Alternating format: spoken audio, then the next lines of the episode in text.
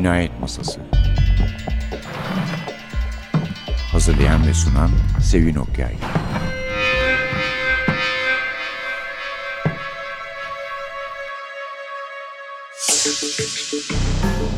Merhaba. NTV Radyo'nun Cinayet Masası programına hoş geldiniz. Efendim bu hafta bir Agatha Christie'miz var gene. Harlow Malikanesi cinayeti. Elbette altın kitaplardan Çiğdem Öztekin Türkçe'ye çevirmiş.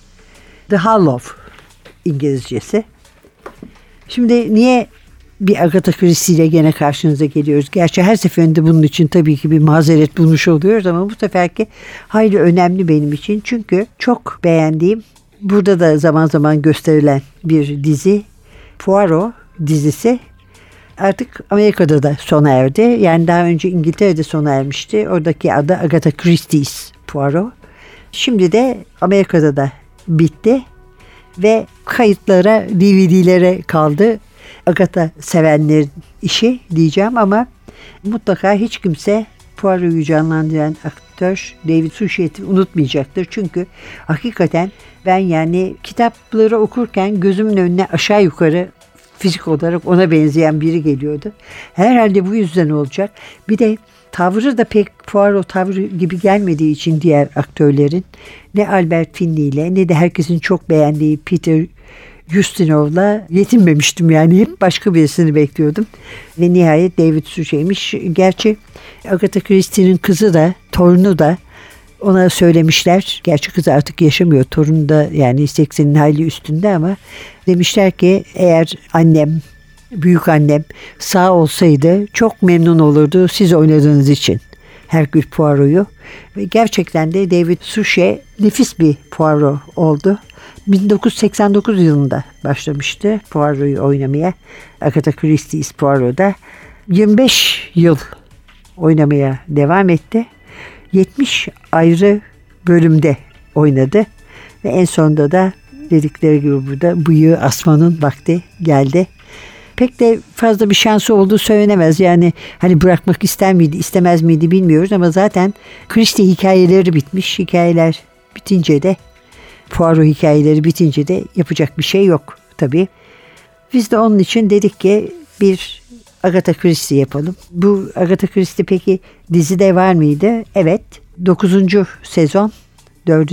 bölüm 26 Eylül 2004'te The Harlow oynamış. 89 dakika. Poirot Dr. John Christophe'un cinayetine rastlıyor. Başka bir şey için gitmişken Harlow malikanesine ve bu cinayeti çözme işine girişiyor. Yani hakikaten de demek yapmadıkları Poirot hikayesi kalmamış. Çünkü ben garip bir şekilde e, bunun bu kitabın Türkçesinde, İngilizcesinde gördüğümü de okuduğumu da hatırlamıyorum. Zaten kitabı Türkçesini okuduğum zaman da yeni gördüğümü fark etmiştim. Belki de bunun için Agatha Christie yapmamıza değiyordur diyorum.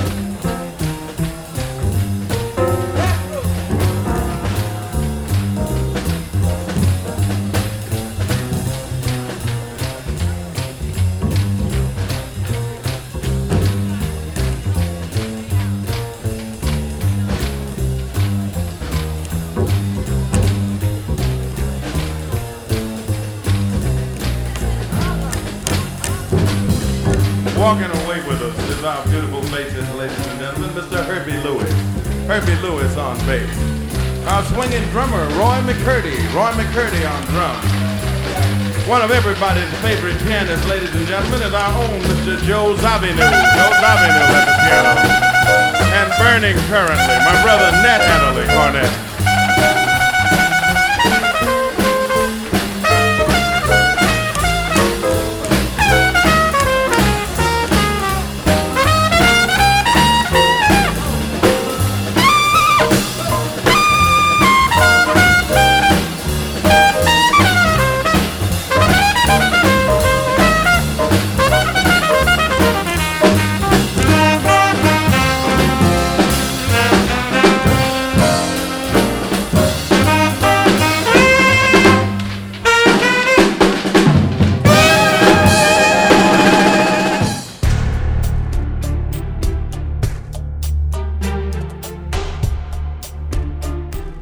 Hollow Malikanesi Cinayeti John Christou muayenehanesinde o sabah sondan bir önceki hastasını muayene ediyordu. Bakışları hem sempatik hem cesaret vericiydi. Kadın hastası şikayetlerini açıklıyor, hatta fazlasıyla ayrıntılara girerken o sakin, sevecen, cesaret verici bakışlarıyla onu izliyordu.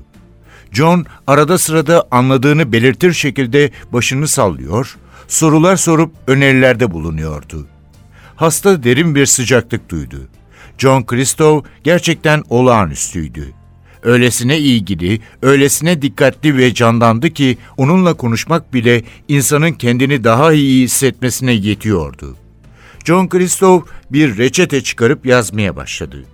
Kadına bağırsaklarını çalıştırmaya yardımcı bir ilaç vermenin doğru olacağını düşünüyordu. Yeni Amerikan malı ürünler gerçekten çok etkileyiciydi. Selofan kağıtlara sarılmış, hoş, somon renkleriyle çok çarpıcıydılar. Çok da pahalıydılar. Satın almak kolay değildi. Her eczanede bulunmuyordu. Pahalı oldukları için eczacılar onları pek stoklamıyorlardı. Bu kadın herhalde Vardur Caddesi'ndeki o küçük yere gidebilecek durumdaydı. Bu yararlı olabilirdi. Böylece onu bir iki ay oyalayabilirse sonra başka bir şey düşünürdü. Bu kadının tek sorunu bünyesinin zayıflığı ve kuruntusuydu. Ve bunun için yapabileceği pek bir şey olmadığını iyi biliyordu. Bunun bir tedavisi yoktu. Yaşlı bayan Crabtree'ye benzemiyordu. Sıkıcı bir sabahtı. Finansal açıdan karlıydı ama hepsi o kadar işte. Ötesi yoktu. Tanrım ne kadar da yorgundu. Bu hasta kadınlardan, onların şikayetlerinden bıkmıştı. İnlemeler, sızlanmalar, kuruntular. Bazen buna deyip değmediğini düşünüyordu. Ama sonra St. Christopher'daki Margaret Russell Hastanesi'ndeki sıra sıra hasta yataklarını ve o yataklardan birinde yatan Bayan Crabtree'nin dişsiz ağzıyla güvenli bir şekilde gülümseyişi gözlerinin önüne geliyordu. Bayan Crabtree ile birbirlerini çok iyi anlıyorlardı. Kadın tam bir savaşçıydı. Hemen yanındaki yatakta yatan hasta gibi kendini bırakmamıştı. John'un yanındaydı çünkü yaşamak istiyordu. Üstelik yaşadığı yoksul çevre, harabe denilecek evi, gece gündüz içen bir kocası, başa çıkılmaz asi çocukları, her gün gün boyu büyük ofislerin bitip tükenmez koridorlarını olmak zorunda olduğu düşünülünce nasıl olup da böylesine yaşama arzusuyla dolu olabildiğini akıl almıyordu. Bunun nedenini bir tanrı biliyordu, bir de o. Ağır bir iş yükü, sayısız kahır ve çok az zevki olan bir yaşam. Ama yaşamak istiyordu. Yaşamdan zevk alıyordu. Bayan Crabtree de aynen onun gibi yani John Christou gibi yaşamı seviyor ve ondan zevk alıyordu. Onlara keyif veren yaşamın koşulları değil, var olmanın kendisiydi. Bundan alınan tattı. İlginç ve tanımlanamaz bir durumdu bu. John bunu Henrietta ile konuşması gerektiğini düşündü.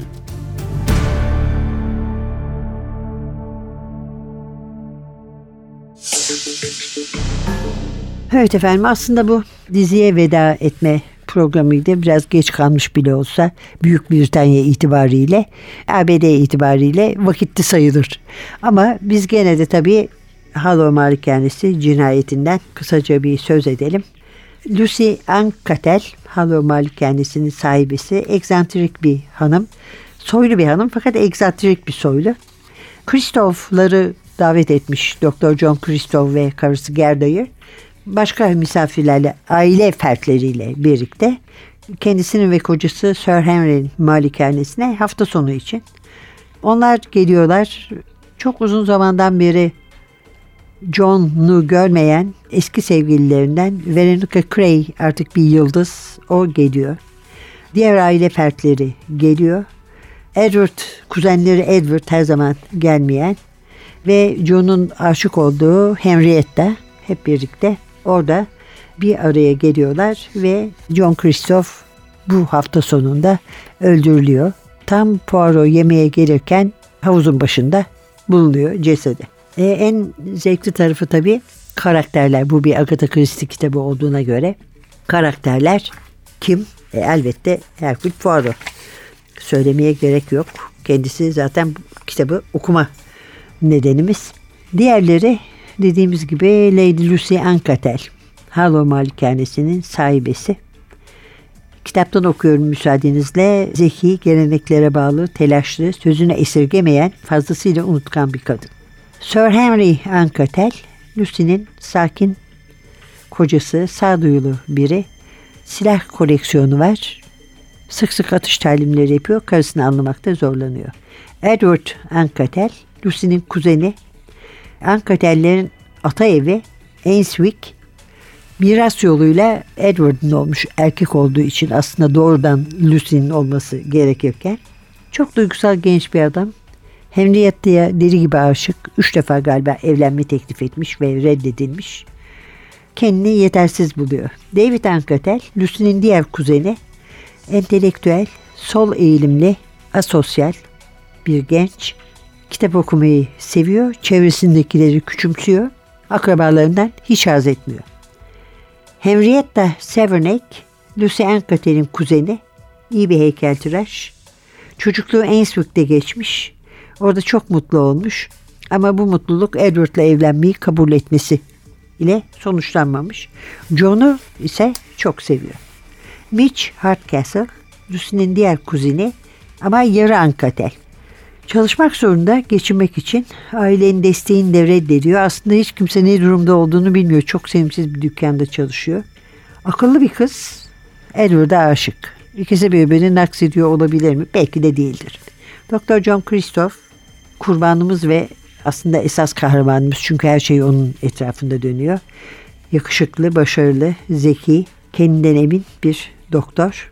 Kendine Ridgeway hastalığının tedavisini bulmaya adamış.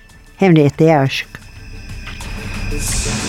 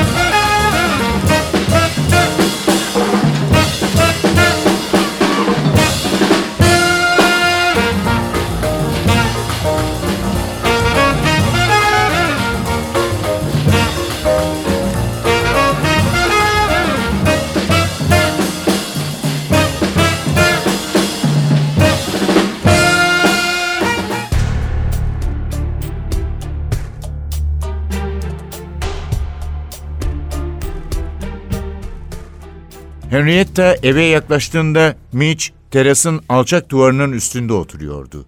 Henrietta'yı görünce sevinçle elini salladı. Henrietta da onu gördüğüne sevinmişti. Çünkü Mitch'i seviyordu. Bahçede olan Lady Anne onu görünce ''Oh nihayet gelebildin Henrietta. Sen düldülünü ahıra bırakıp önüne de kepek lapası koyana dek yemek hazır olur.'' dedi. Henrietta evin etrafından dönüp arabasını park etmeye götürürken Mitch de onu merdivenlerden izliyordu.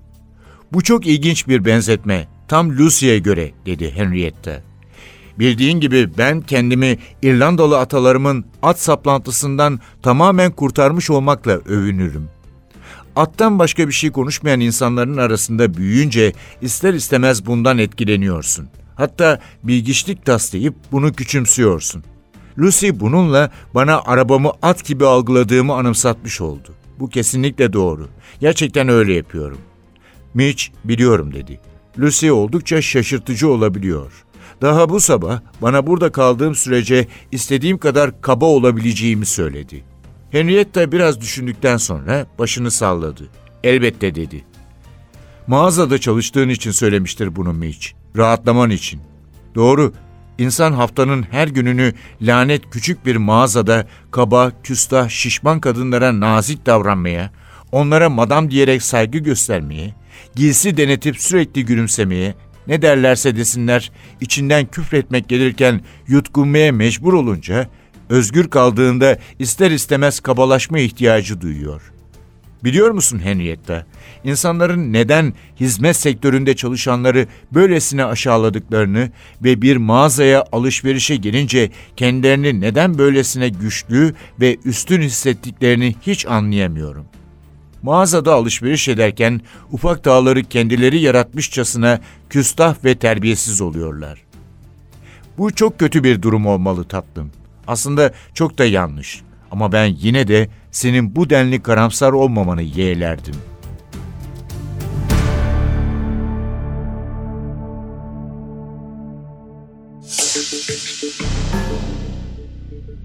Evet efendim karakterleri okuyorduk. Gerda'ya geldik. John'un karısı. Ona tapan karısı aslında. Beceriksiz bir kadın ağır hareket ediyor. Yani Gerda aptal diyorlar genellikle çocukluğundan beri bunu duymuş. Ama iki çocuk bir kız bir oğlan gayet güzel yetiştirmiş ve kocasının isteklerini yerine getirmekten mutluluk duyuyor. Gudgeon Ankatallerin sadık uşağı onları özellikle Lucy'yi korumak için yapmayacağı şey yok. Veronica Cray şu eski sevgili şimdi ünlü bir film yıldızı her şey istediğini aklına her eseni elde etmeye alışmış egoist. John'un yalnızca kendisine ait olmasını istiyor. Yani doktorluk yapmasını da istemiyor aslında. John'un sekreteri var bu arada. Bir hastası var. Hayatında önemli bir rol olan Bayan Crabtree. Yoksul bir hasta. Ridgeway hastalığına yakalanmış. Ama hayata bağlılığı ve açık sözlülüğüyle doktorun hayranlığını toplamış. Hastası onun. Müfettiş Grange var malum. Onlar beceremeyecek ki Herkül Poirot gelecek. Bir de Herkül Poirot.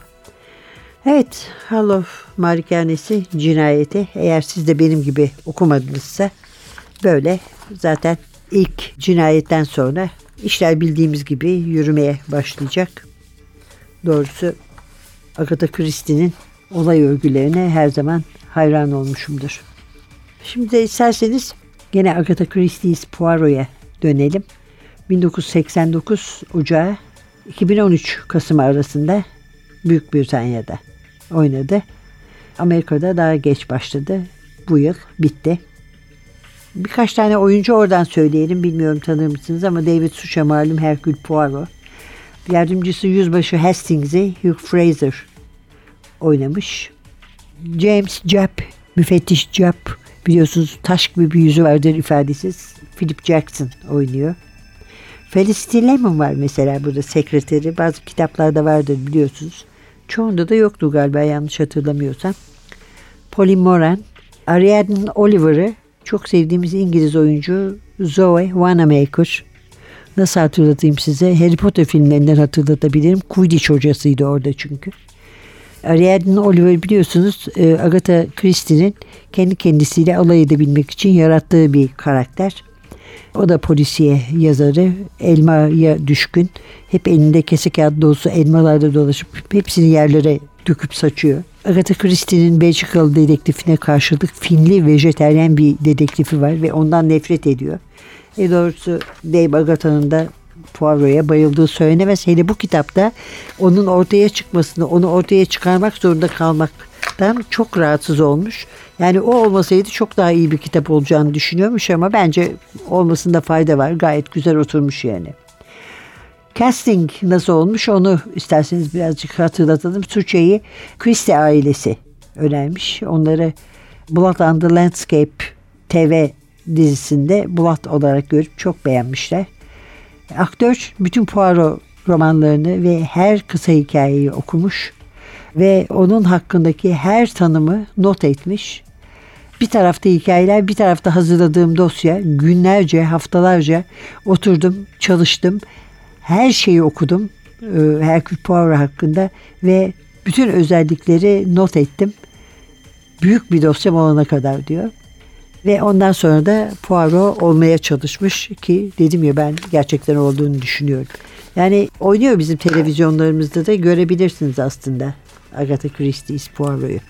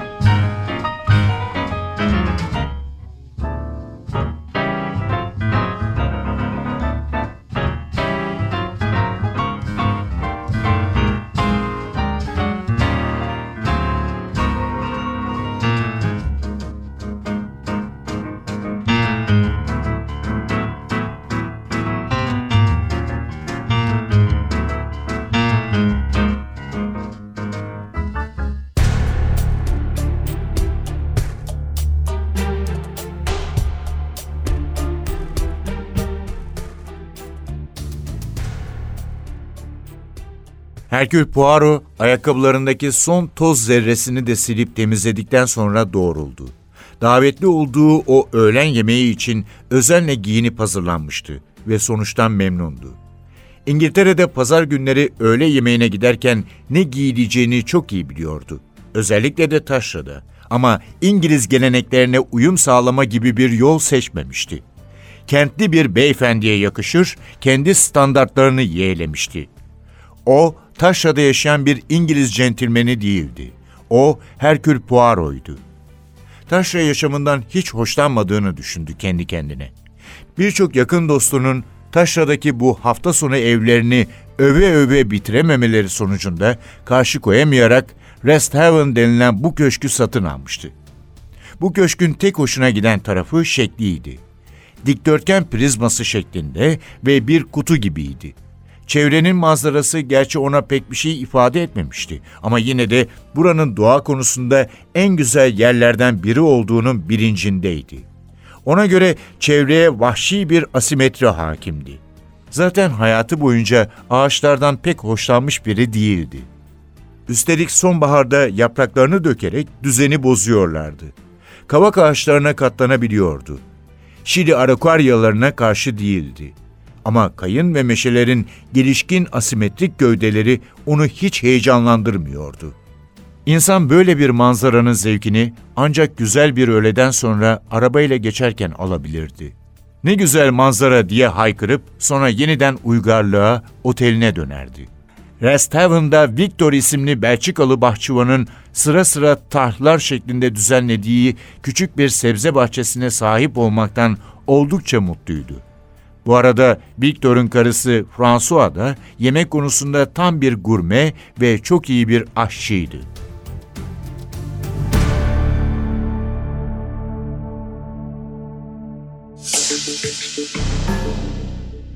Poirot dizisinin bitmesiyle birlikte 1930'ların harikulade dünyasına da veda etmek zorunda kaldık. Çünkü ilk başlarda bir karar alınmış. Gerçi kitaplar 60 yıllık bir süreyi kapsıyor ama onlar her şeyi 1930'ların ortalarında geçecek şekilde ayarlamaya karar vermişler ve böylece de çok hoş bir dönemi sürekli olarak işte binalarıyla, şehirleriyle, insanlarıyla, giysileriyle, aksesuarlarıyla karşımızda gördük mobilyalarıyla. Bu karar sayesinde Art Deco İngiliz binaları ya da modern İngiliz binaları da bir fon oluşturdu buna. Tabii birçok eski bilinen bina var Büyük Britanya'da kullanılmış bu dizide. Neler var diye bakacak olursak Burke Island Hotel, Evil Under the Sun'da kullanılmış. Delaware pavyonu Bexel on ABC cinayetleri ABC Murders'da, Morecambe'deki Midland Oteli Doubles'inde hem görünmüş hem de adı geçmiş. Coco Chanel'in, Sir Laurence Olivier'in ve Noel Coward'ın sık sık ziyaret ettikleri Midland'deki Midland Hotel Doubles'inde gene karşımıza çıkıyor. Surrey'de modernist bir ev olan Joel Wins birden fazla bölümde karşımızda. Önce King of Clubs bölümünde hem High House hem Overhouse kullanılıyor. Aynı zamanda da Batı Londra'daki ikonik Hoover binası. Sonra tabii Poirot'un dairesi var. Poirot'un dairesi Whitehaven Mansions diye geçiyor yeri. Oysa aslında Clerkenwell'de Londra'nın ortasında, merkezinde Charterhouse Square'de Florin Court diye bir yerde hayata geçirilmiş, yaratılmış ve yaşatılmış bu oda. Art Deco'dan söz ettik ama yakından ilgisi olanlar diziyle ya da çok dikkatle izleyenler de diyebiliriz. İlk serinin başındaki, dizinin başındaki ilk bölümlerin teknik olarak Art Deco sayılmayacağını söylüyorlar. Zaten diyor yapımcı Brian Eastman da set zaten 130'lar modern bir setti. Öyle düşünülerek yapılmış bir setti. Art Deco değildi. Çünkü Agatha Christie Poirot'un bir profilinde Art Deco'nun onun için fazla gösterişli olduğunu açıklamıştı zaten. Evet efendim malikaneleriyle, Art Deco'suyla, elbiseleriyle ve Poirot'uyla elbette bu e, dizide bu sefer oynatıldığı ikinci ülkede de sona erdi. Ama Poirot ölmez malumunuz. Hatta yazarı öldürse bile ölmedi. Diyoruz ki biz daha size çok Poirot, Jane Marple, Sire, Agatha Christie kitapları anlatırız bundan sonra da. Önümüzdeki hafta yeniden buluşmak umuduyla mikrofonda Sevin Masa'da Hasan. Hepinize güzel günler diler. Hoşçakalın.